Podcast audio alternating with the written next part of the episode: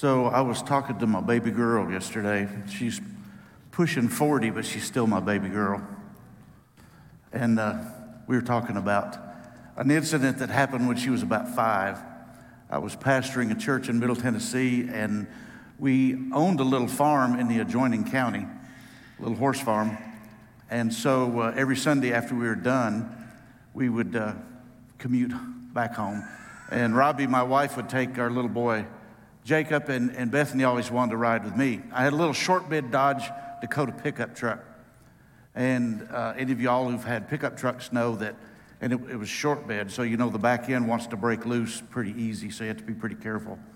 So we're riding uh, from Cannon County, and the county deserves its name. Cannon County is a shotgun county.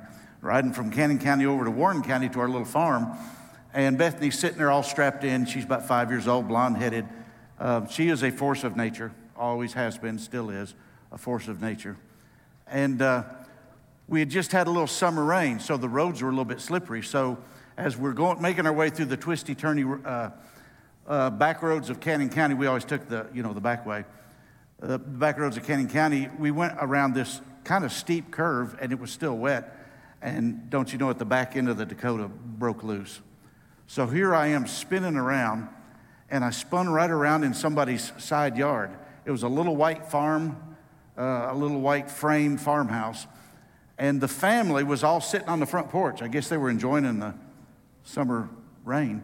So anyway, so I'm spinning out, and and and and, and the spin stopped, but I'm still rolling. This is automatic, so I'm still in drive. So the wheels are trying to go this way, but I'm going that way. And so I'm sliding through their side yard, and I look in the rearview mirror, and there's this telephone pole, you know, like a security light pole right there. I think I'm going to hit that thing square. And I thought, well, I, but I don't have to. And so I just steered around it. I just literally, like you're backing up your truck, I just steered around it. And, and the truck slowly came to a, a stop, but the wheels are still wanting to go forward. And so I didn't even push on the gas. It just pulled right out of the yard and pulled right out in the road. And I'm going down the road, and the whole family's on the front porch looking at me. And I just waved at them, like, catch you next week. And that's not the end of the story. So she ought to be terrified. She ought to be absolutely terrified. We get about two minutes down the road, and she looked at me and she said, Dad, don't you ever do that again. but that's my little girl. I've always told people that Bethany would uh, go up against a grizzly bear with a switch, and I would pity the grizzly bear. That's just who she is. So now you know a little bit about me. You know a little bit, I drive too fast on rainy roads. And you know a little bit about my daughter, Bethany, um, because I told you a story. It's just in a story. We laugh because it's funny. I have another story to tell you about her. She was born in Central Baptist Hospital in Lexington, right down from where they play football on Nicholasville Road. Anybody know Lexington? Okay, so she was born in Central Baptist Hospital uh, to my first wife, who passed with cancer when she was 30. So Bethany's from, from Carol, my first wife. And so, uh, not any real big problems with the birth or anything. But uh, the next day, when they turned us loose, the doctor, the pediatrician came in and said, She's a little bit jaundiced. You know, you probably need to bring her in tomorrow for a test. I said, Okay. So they gave the paperwork, and, and you know, I'm, we're wheeling my wife out, and we, we go home and have our first night, and then we come back in the next day. So they had given us specific instructions on where to go to do the lab work, you know. And if you don't know medical terms, this story's not going to be funny, but anyway, I don't care. So we pull in, and I'm the dutiful father. I'm like 24 or 5, something like that, you know, and I'm carrying the little carry thing and helping Carol along, and we work our way into the lab, and I give the paperwork to the lady, and she looked at me, she said, Billy Rubin? I said, no, my name's Wendell.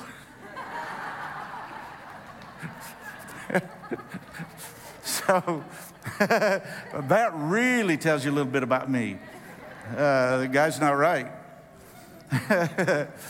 so we want to talk about story. There's something, you just don't think about story as being something that's sacred or holy unless it's about God or, you know, some crisis event with God.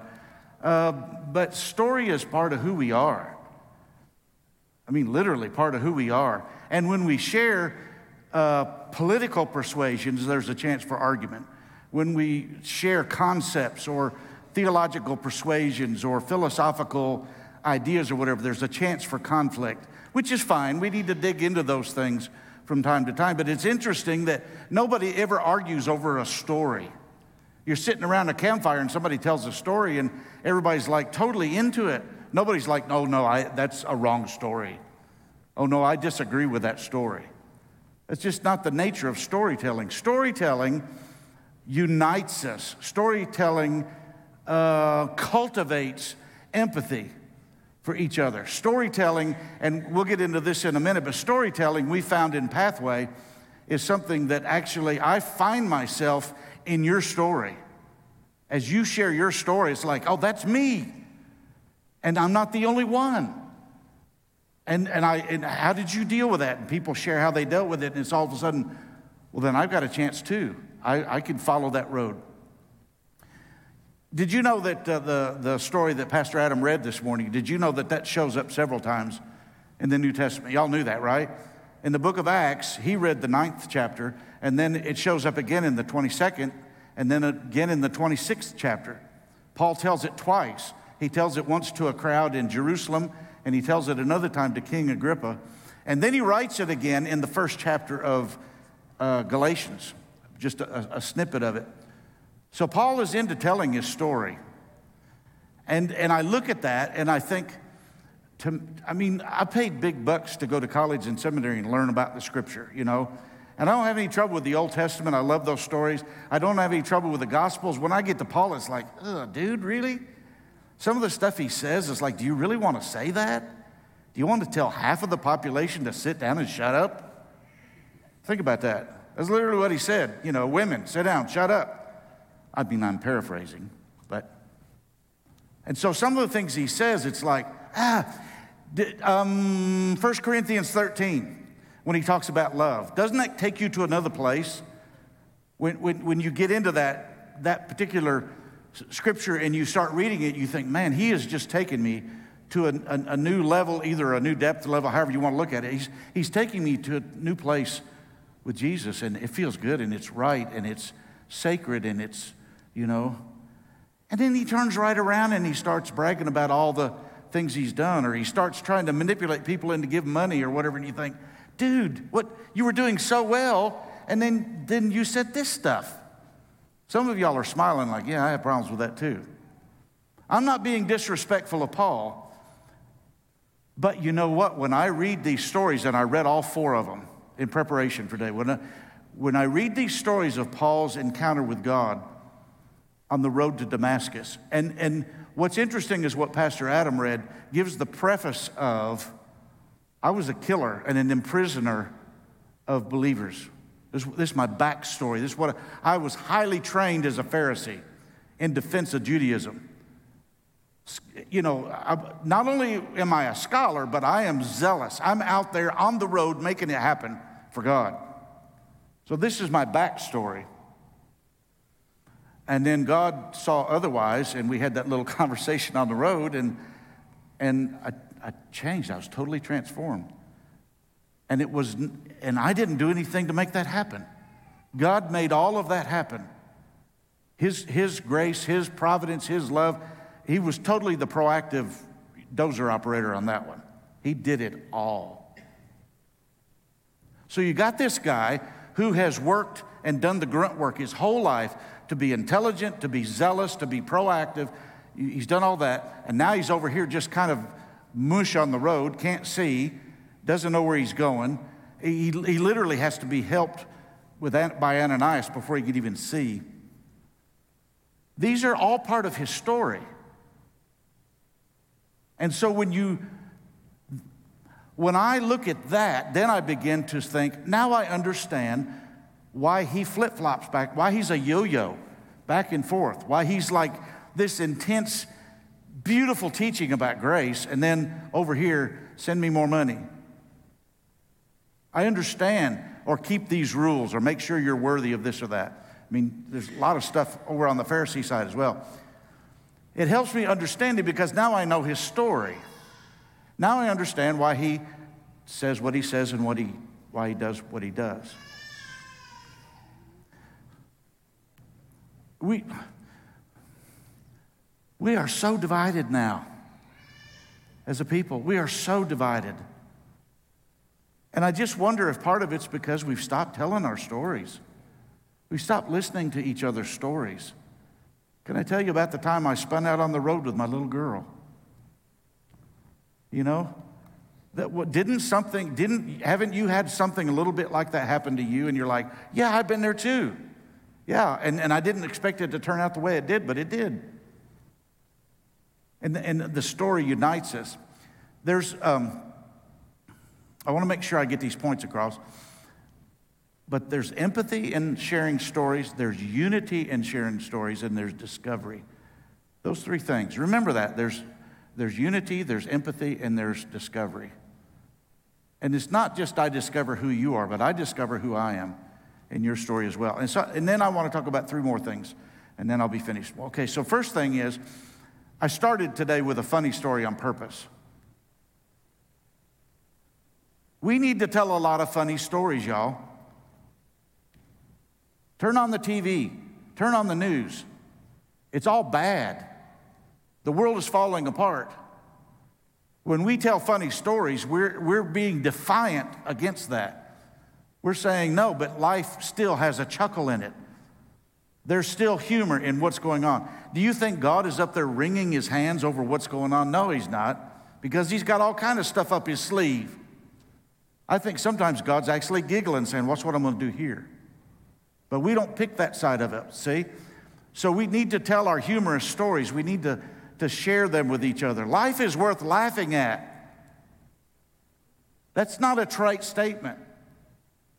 Life is worth laughing at. So that's one thing. I think we need to tell our humorous stories. And the other thing is, is, is kind of what Paul did here. I think we need to share our crossroads stories, our, our life changing stories.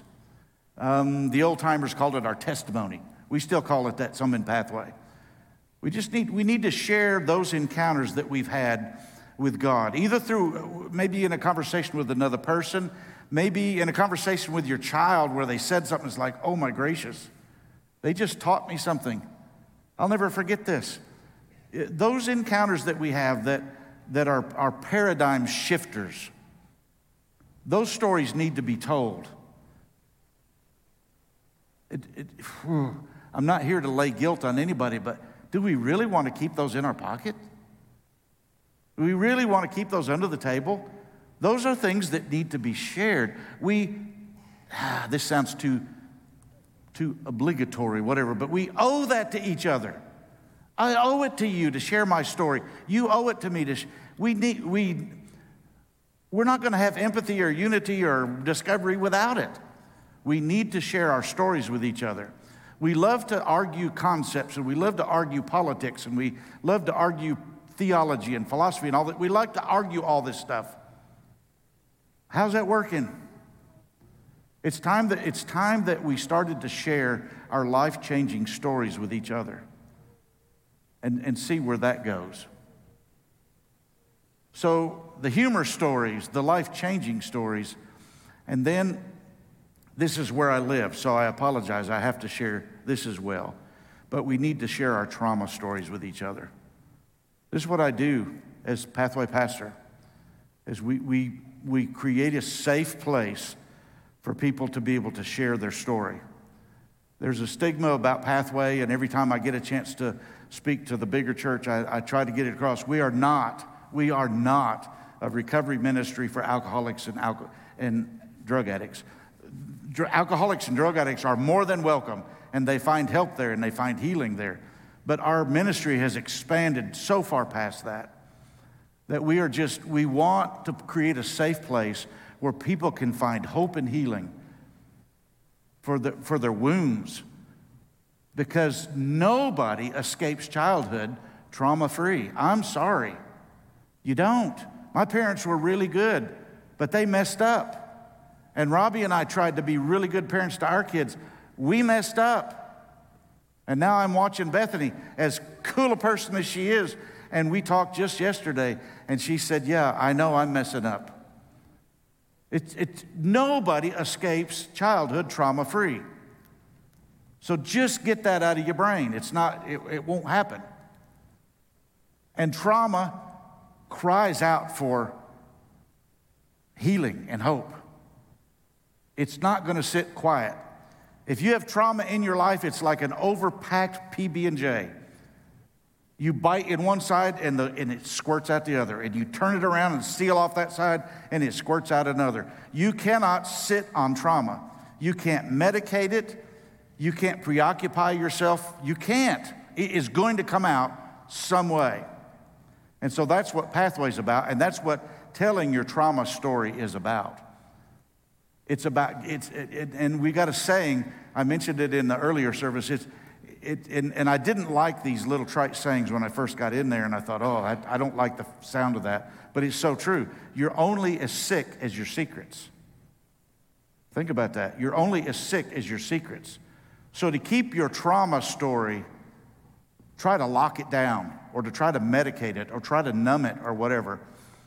It does not produce health, it produces sickness. It produces more trauma in your life. It has to be told, it has to be gotten out in the open. And without being too instructional, let me tell you the discovery we've made. It's a, it's a formula, okay? I used to say, no, it's not a formula, but it kind of is a formula, so let's just call it what it is. It, we call it think, write, tell. Think, write, tell. The first thing we have to do is to, is to be willing to think about our trauma. I don't want to think about that. No, that brings up too much pain. No, I, have already, uh, you know, I, I went to a therapist, I talked about that. Well, why is it still bothering you? Now, I don't want to, I don't, just let dead dogs lie. Let bygones be bygones. We have to think about our stories. It takes courage, it takes willpower, it takes patience, but we have to think about our stories. And when we do, we start to realize we've got, I used snakes in the earlier service, and I'm not going to, we got monsters under the bed. Not snakes, monsters. It's, it's easier to live with monsters. So we got monsters under the bed, and now we know it because we've thought about it. we might can even name some of those monsters, but we've thought about it. So that's the first step. And then the second thing we do is we write those stories down. Even, even if you don't like to journal, even if you don't like to write, just do it in shorthand. Do it in your own code language. Write down some of those stories, little snippets of them, little bits and pieces of those stories. And when you do, you begin to identify those monsters. You begin to call them what they are and who they are. Write about what happened. Write about how it made you feel. Write about how it's impacted your life since then. But write about the monsters. Think, write, and then find somebody you trust. I'm not going to tell you my dirty secrets. I'm not going to stand up here and tell you, but I might tell Adam. I might tell Lewis. I've got brothers here who I've been in group with and who I'm close to. You find somebody you really trust and you, you share your story with them. And what's interesting is thinking it is it's still all mumble jumble. Writing it kind of gets it organized. Now I got my monsters lined up in a row. I can identify them. They're in a lineup. Writing it does that, but telling it just it takes the mask off. It takes the scary away. It's like, yeah, I know you're here, but you no longer have any power in my life. You don't have power to make me do what I don't want to do and feel like I don't want to. I, you don't have any power anymore. So, telling our trauma story is. We've all had trauma. Let's, let's just stop saying we haven't. We've all had trauma. And, and, and to not tell it is just to cheat ourselves out of health and hope. If, if you want hope and healing, you tell your story. You find somebody safe and you tell it to them. Well, okay, that's kind of heavy. I know. So I want to tell you another funny story. Can I tell you another funny story? We'll close with a funny story. I told this one earlier. I didn't see like Adam and Lewis and several are following around from service to service. I don't want them to have to hear the same story. You already know what happens, but is it okay to tell it? Oh, okay. He'll laugh this time too. So my, my wife now, Robbie, she's at home. She'll come to the 11 o'clock service. My wife uh, had a twin. His name was Bobby, and he just passed uh, not too long ago. Bobby was a man of, of men. I don't know if y'all know what this saying means, but the word, when I first met him, the word on the street was, he's tougher than a pine knot. Anybody know what that means? And after I, I mean, I split wood with him by the hour, and I thought, whoa, this guy's a man. And my, my came up with my own saying, Bobby could tear up an anvil. I mean, he was that tough. Um, crazy as a loon. Uh, do you remember K cars? Do you remember those? The Dodge K car? They just like mass produced them like Matchbox cars. He had a yellow one, and I had a beige one when we first, when I took the church where he was, where he and Robbie grew up. And we were going down Cherry Springs Road, a little two, uh, two track country road, not even paved, just kind of gravelly. And we're going like 60 miles an hour, and he's coming right. He's coming off work, and I'm going home. And I thought, I wonder what he would do if I started driving British style all of a sudden. We're going 60 miles an hour. So I just switched sides of the road. We're hit. He just switched over to the other side. So we, I know what it's like to drive in Britain now. We passed each other 60 miles an hour. So anyway, we were going to a family gathering at uh, Papa and, and Granny's. That's what we called them. Their parents. We went to Papa and Granny's for, oh, I think it was the 4th of July. And their house, their frame house where Robbie grew up was up on a hill. And the rest of the farm kind of fell down from that. So there was a plowed field across a dry branch where they had just worked it up for beans, and he had a filly named Tiny that nobody could break. She just had a disposition that just was, she just wasn't very nice. So his other brother, Wayne, was holding Tiny, and Bobby was trying to get on top of Tiny, and every time he did, she bucked him off. And I mean, some of the acrobatics that happened it was unreal. So we get out of a, a, my truck up here, or car, I guess, and, and so I'm starting down because I want to be part of the action, but there's a pretty good size walk or pretty good length walk to get down there. So I'm walking down the hill, and I mean, from top to bottom, it was at least three good buck offs. Might have been more than that, but I mean, the guy is just getting torn up. And he's landing in this plowed field, so he's got mud all over him. He's got sweat running all over him. He's got blood coming out of several places and he's just haggard. You could just, you know, he's got his hands on his knees. And, and uh, so when I got up to him, Wayne, big brother Wayne's got Tiny by the halter, and Bobby's got his hand on the horn. He's fixing to get up on the, on the horse, and he looked at me and he said, I don't know how much more of this she can take. That's Bobby. So, if you want to know st- who my wife is, Bobby was just the male version of his twin sister, Robbie. She's that tough too, not with horses, but she's that tough. So, anyway, do we, do, do we kind of remember the points today that we want to share our humorous stories, we want to share our crossroads stories, and we want to share our traumatic stories? And our traumatic stories, we need to think them, we need to write them, and we need to tell them. One more thing. I had a grandfather that was an unbelievable storyteller. He would finish a story, and all of us gathered around his feet would say, Tell it again. The same story, tell it again. That's how good he was. I have three grandkids. Bethany has had three kids, and they loved, I'm Pa to them. They called me Pa. They love for Pa to tell them stories.